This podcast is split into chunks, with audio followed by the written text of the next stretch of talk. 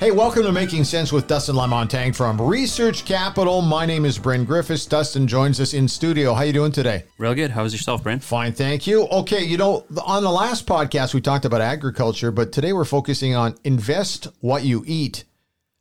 Where are we going with this one today? I, I think just you know carrying on with that agriculture theme, I thought I'd talk about a little more in depth about uh, some of the companies and, and sectors within agriculture and, and some of the investment opportunities because we talked uh, on the last podcast more uh, broad brushstrokes about ag and uh, I, I, think if we uh, dive in a little uh, and talk about uh, you know the sectors themselves within agriculture, we could um, you know ha- have have some interesting um, topical discussion on that. Where do you want to start? Food producers, right off the top. Yeah, I think that's a that's a good spot to uh, start. You know, when when you look at the uh, grocery store and you see aisle upon aisle upon aisle of products, um, I don't I don't think a lot of people really think about the uh, the production that goes into them. You know, you wear your shoes and you know that Nike Nike makes them or uh, Ford makes your truck, uh, but you, you don't necessarily pay attention to who makes your pasta or your um, uh, your legumes. So. Um, when, when we talk about food producers, food producers, you know, there's, uh, you know, the, the, the fancy term for it now is protein, but we're talking about chicken, pork, beef. Um, and, and in that regard, you've got, uh, you know, some rather large companies to choose from.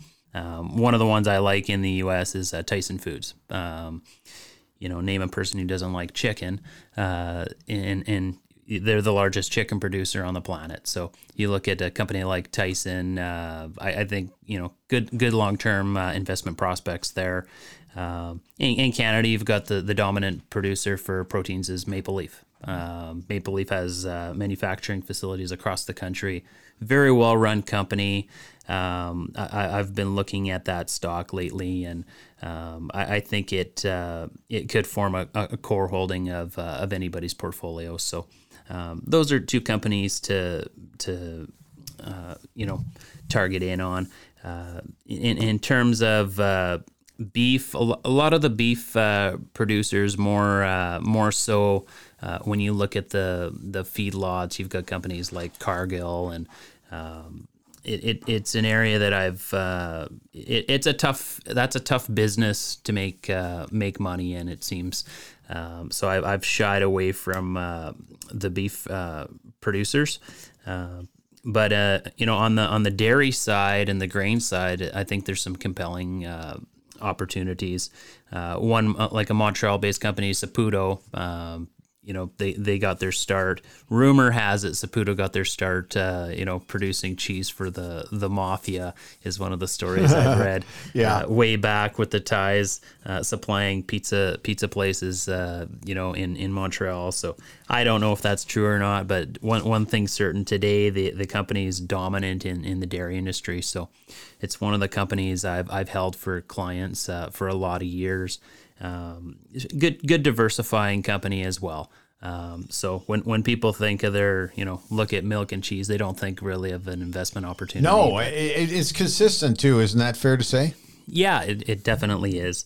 Uh, you know, through through uh, thick and thin, it's it's one of those recession proof businesses. So um, you you won't get the growth of say uh, an Apple or or uh, a, a, Microsoft or or uh, Zoom, but it, it's you know pe- people keep putting the, the milk in the cereal and um, eating the cheese. So it's a good good business. Hey, can we focus too on restaurants where that food is served? Because the restaurant industry, wow, what they've gone through over the last eighteen months, it's been it's been crazy, huh?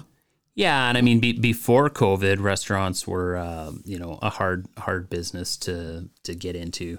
Uh, my, my, family, um, the we, we, have a little restaurant in Manitoba, and uh, it, has been a trying time. You know, uh, open, closed, open, closed. Yeah. You can only do takeout, uh, so it, it's not an easy business, but um, there, there's some good Canadian companies that have uh, th- through through thick and thin been pretty good investments. So you talk about uh, a company like the Keg, for instance, or Um, there, there's three that stick out in my mind in, in Canada. There's um, BP's, which is Boston Pizza.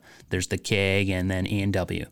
So th- and those, we all know what all three of those they're very good at doing what they do best. One hundred percent. Yeah, I mean BP's obviously caters more to the family uh, restaurant crowd.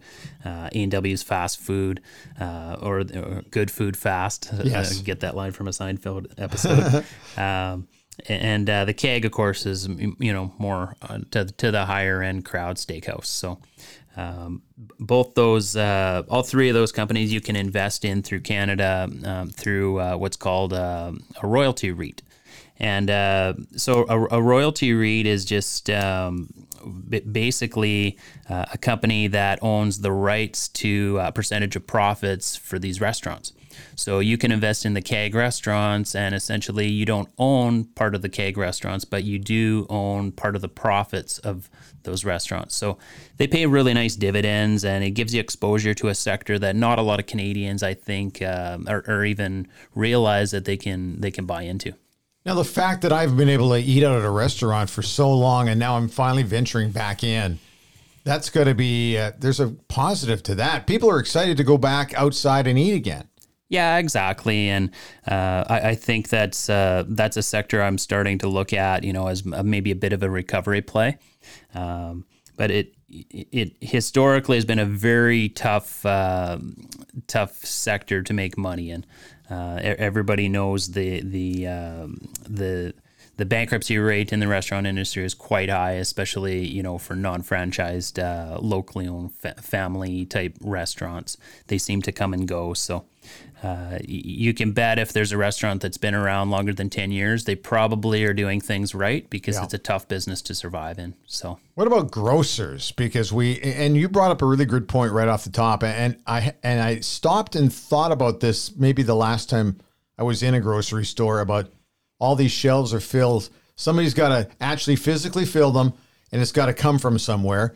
We were on the highway two between Calgary and Edmonton the other day a lot of a lot of truck traffic, and a lot of them are grocery store uh, semis that were on the road. And so I'm kind of curious about grocery stores, grocers. Yeah, I mean, when when you think about it, food is. Uh, I mean, I'd, I'd, have to do a bit of research on it, but I'd venture to say it's the largest uh, industry on the planet. I mean, when you take into account all the inputs and, and outputs um, that the food industry produces, and if you throw, you know, all the producers and restaurants and the whole bit into the sector, um, it, it, can all be classified under under agriculture, which is the root sector uh, or the root industry. Um, but gro- grocers, you know, if, if you look in Canada, um, grocers are kind of like telecoms. It's really turned into uh, an oligopoly industry. Uh, and of course, that's one of my favorite. Um, it's a big type, word for you. Yeah, t- favorite type of industries to invest in. So in Canada, you've got basically, um, you know, four or five big producers. You've got uh, uh, Metro out east. You've got Sobeys, which owns Safeway, and you've got Loblaws um, which is uh, superstores, and they're, they're Loblaw, Loblaw branded stores out east. So, um, all three great companies, and then you throw uh, Walmart into the mix and Costco, and that's probably you know ninety percent of your market. What about Save On? You didn't mention them. Uh, yeah, Save On is a you know I consider them a smaller regional player out yeah. west, but um, I don't think anybody out east is really familiar with Save On, but um, good good company as well. Uh, but the point is, there's you know maybe five or six large players in the entire uh, industry. Um, compare that with somewhere like the United States, where you've got you know t- uh, hundreds of regional grocers, um, the the size of uh, a Loblaws, for example. So Canada's really small potatoes, when uh, no pun intended, but when it comes to when it comes to the industry as a whole. Um, but you know, again, some good good uh, investment opportunities if you look at something like Loblaws or or Sobeys. Um, I, have owned both shares in the past for clients, and uh, the nice thing about this sector is it's fairly recession proof. So, uh, as we've seen in in uh, the last year and a half, when COVID hit, the groceries uh, grocery stores have done very well. So, yeah, exactly. Hey, that's it for today. We'll have more helpful hints coming your way on our next episode.